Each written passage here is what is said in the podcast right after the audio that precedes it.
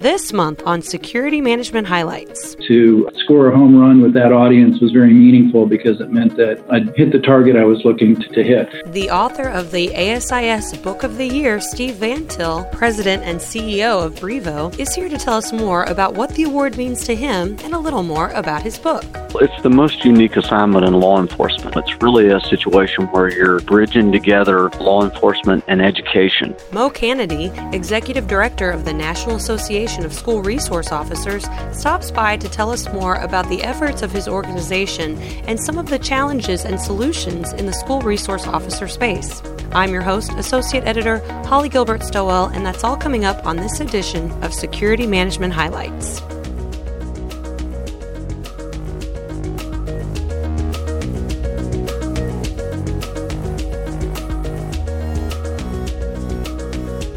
The ASIS Book of the Year is written by President and CEO of Brivo, Steve Van Till. The book is called The Five Technological Forces Disrupting Security How Cloud, Social, Mobile, Big Data, and IoT Are Transforming Physical Security in the Digital Age. And he's here now to talk more about his book and what winning the award means to him. Hi, Steve. Welcome to the podcast. Good morning, Holly. Thanks for having me. So, Steve, tell us just a little bit more about your book. What were the origins for writing it? When were you struck with the idea, or have you been planning on writing this book for a while? And what was the process like just putting it all together? First, I'll, I'll say that writing a book has been something that's been on my bucket list for a long time, and I just didn't know when or what I would write about, but um, I've always had the desire to do that. So I actually began developing some of the themes that are in the book three or four years before I sat down and started writing.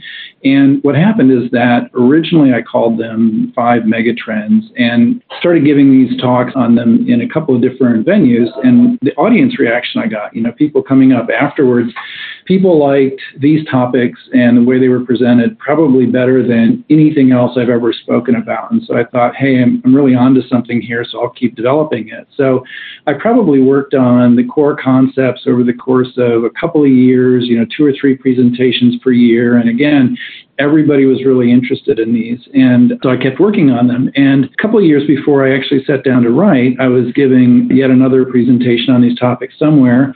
And a gentleman who's an acquisitions editor for the publisher came up to me afterwards and he said, hey, these seem like something that we'd be really interested in talking about. Would you have any interest in writing a book on them? And I said, well, absolutely. And I told him my bucket list story. And so from there, we developed a proposal together, and, you know, the rest is history, as they say. Now, in your book, you talk about the evolution of the security industry over the last few decades. How has that evolution affected the security practitioner's job?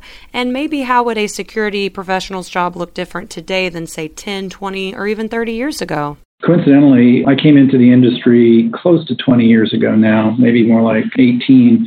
And I came in by way of my company, Brivo, which is kind of how I opened the book as a way of explaining my view on how the industry has become consumerized. And, and that's one of the themes that I think is big influence on practitioners throughout. But I'd say that one of the biggest changes since I first came in, which was before anybody was doing cloud, before anybody was doing mobile and those sorts of things, is that practitioners have much better tools today than what they used to. And, and that's true across pretty much any part of the industry, whether you're looking at video or access control or mass communications, just anywhere you look, there's better tools. And I think that's been a real boon for the whole industry. Connectivity, data, analytics, it's all there.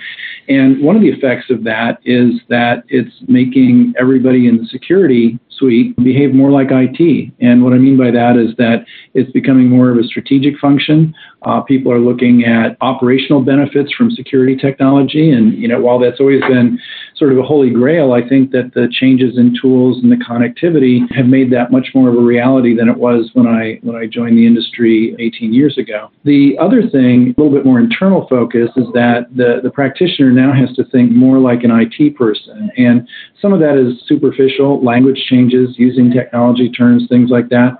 But the other thing is some of the concepts that are used to justify expenses or to talk about an approach or to talk about your vision for where you're going. Things like total cost of ownership, technology refreshes, outsourcing, cloud, cybersecurity. These are all topics now that the physical security group talks about that sound an awful lot like what the IT department would be talking about. Now, as a part of this evolution, we have seen industry disruptors come along, not just in security, of course, but in all types of verticals. We see smaller companies coming in, developing these products that do change the face of how business is done. But how in the security industry have you seen those disruptors make an impact? Do you think any of them are going to last? And what are some of the disruptive technologies and services on the horizon? I think everybody expects me to say that cloud's going to be the big disruptor just because that's what I've been known for in the context of my company. And I think that's true, but I think it's a done deal already. Uh, the cloud is here to stay, and the startups and the new companies and new products that you were mentioning just a moment ago are a great illustration of that. So to me, that one's already here, it's already disrupting, and it's already changing things. The consequence of that is that there are two other disruptors that really come to the fore. One is big data, and one is IoT. Big data is really, when you think of all the benefits that you get from being on a cloud platform, big data is one of them that only is done on the cloud. You just don't see it being done any other place. And so, as more and more of the security infrastructure of, of companies moves onto the cloud, there will be bigger and bigger pools of data there that finally allow the security industry to enjoy data analytics in ways that other industries have been for a long time. My own background, for example, includes a stint in healthcare informatics where data has completely changed the way that healthcare is delivered, measured, reimbursed, and, and even practiced. The second disruptor, which is connected to the first, is Internet of Things. And the real news there is that it's the widespread availability of very inexpensive sensors, which in turn generate lots of data that feed the big data trend. So, big data and IoT, I think, are the two big things to watch. So, Steve, on a more personal note, I want to ask where were you and what were you doing when you found out that you were awarded the ASIS Book of the Year for 2019?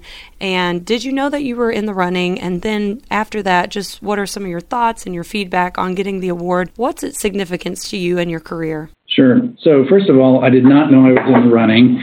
And so when I found out, it literally made my day. And I'll tell you a little bit more about why. It would have on any day, but on this particular day when I got the phone call, I was stuck in Charleston, South Carolina, due to some huge rainstorms on the East Coast. Four of my flights had been canceled, and I was there for the night. And so I was kind of in that mood that, you know, can't get where I want to go, stuck where, you know, I don't need to be anymore. And so I get this phone call from this random number, and I'm like, well, should I even answer this? And I did. Uh, and of course, it was the best news I could have got at that moment, but it was a complete surprise. The significance to me is that it came from the ASIS organization, which of course is practitioner focused, end users, and that is the audience that I wrote the book for. I spent a lot of time with my editor talking about focus and audience and who's this book for and who's your ideal reader and things like that. And I really settled in on security practitioner as the audience that I wanted to speak to. And so to score a home run with that audience was very meaningful because it meant that I'd hit the target I was looking to, to hit. I'm glad it's useful to them because practitioners are really where the rubber meets the road. You know, those of us who are creating technology and services don't always hit the, the nail on the head. We don't always create uh, exactly what people need and want, even though we try very hard all the time. So to be able to, in the context of a book, provide a book that this organization found useful was very meaningful to me because, in a sense, it's a little bit like a product, and creating a product that people wanted and needed and thought was good was very satisfying. Well, thank you so much again, Steve, for joining us. Congratulations on this award. It's a prestigious honor that ASIS bestows from year to year, and you are joining a group of other lauded security professionals and authors. Thank you so much. Thank you very much, Holly. My pleasure. Finally, school resource officers are an integral part of an education environment's safety and security plan. Here to talk more about the challenges that SROs face on a daily basis, as well as some of the best practices that these officers can employ, is Mo Canady, Executive Director of the National Association of School Resource Officers, or NASRO. Hi, Mo. Welcome to the podcast. Well, thanks for having me. Glad to be here. Thanks so much for being here. You and I spoke for the January article about school resource officers. Can you tell our listeners a little bit more about your organization, the National Association of School Resource Officers, and what your mission is? NASRO has been around since 1991, and you know, it started really with a mission to really prepare law enforcement officers to uh, work in a school environment, and train them how to do that properly, and also train educators about that role of law enforcement in schools. We train pretty much all over the country and really proud to be a part, one piece really, um, the overall school safety and security layer, which is a, a multi layered strategy certainly, and, and we're we're uh, proud to be one part of that and helping to keep students safe at school as well as the educators. We want to keep everyone safe on the school campuses. So you mentioned that for a police officer coming from their department being assigned to an educational environment, it might be a bit of a learning curve, a new environment for cops who are used to doing, you know, patrols and street type policing. So what are some of those challenges of working in a school-based environment for law enforcement and how does your organization help teach them to become experts? Well, it's the most unique assignment in law enforcement. You know, it's really a situation where you're bridging together law enforcement and education, which if you don't prepare properly for that, it, it, can be quite an uncomfortable collision. So we want to make sure that officers going into the school environment, certainly that they know about their law enforcement role in the school and, and what that looks like. But, you know, we also want them to understand things like teen brain development or adolescent brain development. And so we have a significant block of training on that within our basic SRO course. You know, we want them to, to understand about working with students from different backgrounds, different cultures, uh, you know, the issues around implicit bias. We want them to understand, you know, what goes on in a school in regards to special education. You know, we want to make sure that they know about laws as they relate to their work in the school environment, what that looks like, and you know, just just understanding um, again, the world of education a little bit so that we don't go into that blindly and ill prepared to do the job. So, what are some of the biggest challenges that SROs are facing in the classroom? And what are some of those day to day things that SROs are dealing with with students and faculty and staff? I know that active shooter has quite a heavy focus in today's world, but I know there's other issues that they have to deal with. So, what are some of the trainings and some of the hazards that school resource officers have to be prepared for? You know, when it comes to the active shooter situation, it's something we've got to be prepared for. And we've got to be prepared to respond effectively to that. We've got to be prepared to end it if it starts on our school campus. The good news is most of us are never going to face it. Even with all the shooting events toward the end of last school year, they still, at the end of the day, are a rare event. So most of us are not going to face that, but we have to be completely prepared. It is a high impact, low probability event. You know, let's keep in mind that if it happens, it is going to be a significant impact on a community, not just on that day, but probably for years to come. We want to do everything we can to prevent those, and so you know that's a big part of what we do too. Uh, overall prevention. There are a lot of things that SROs can be engaged in with the school, from the educational perspective and the informal counseling perspective, to help with the overall prevention. But you know, it's the day-to-day things that we're there for, and sometimes it seems like things that really don't matter, but they do. It's traffic direction. It's being in the lunchroom to engage with students during that period of time.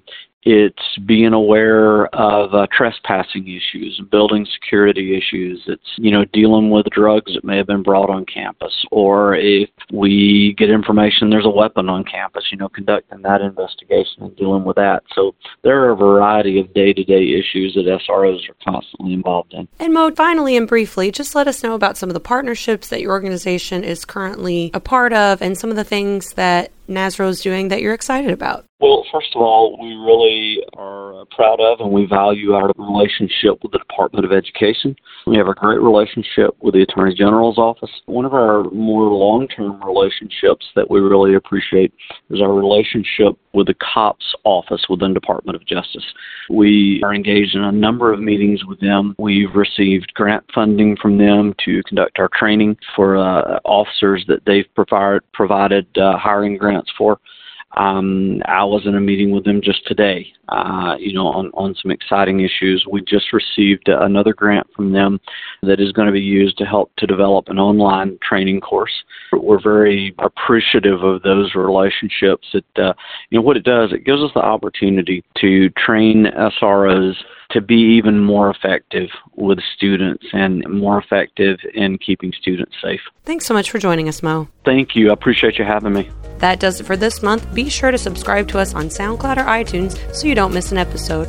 Once again, I'm your host, Associate Editor Holly Gilbert Stowell. Until next time, bye bye.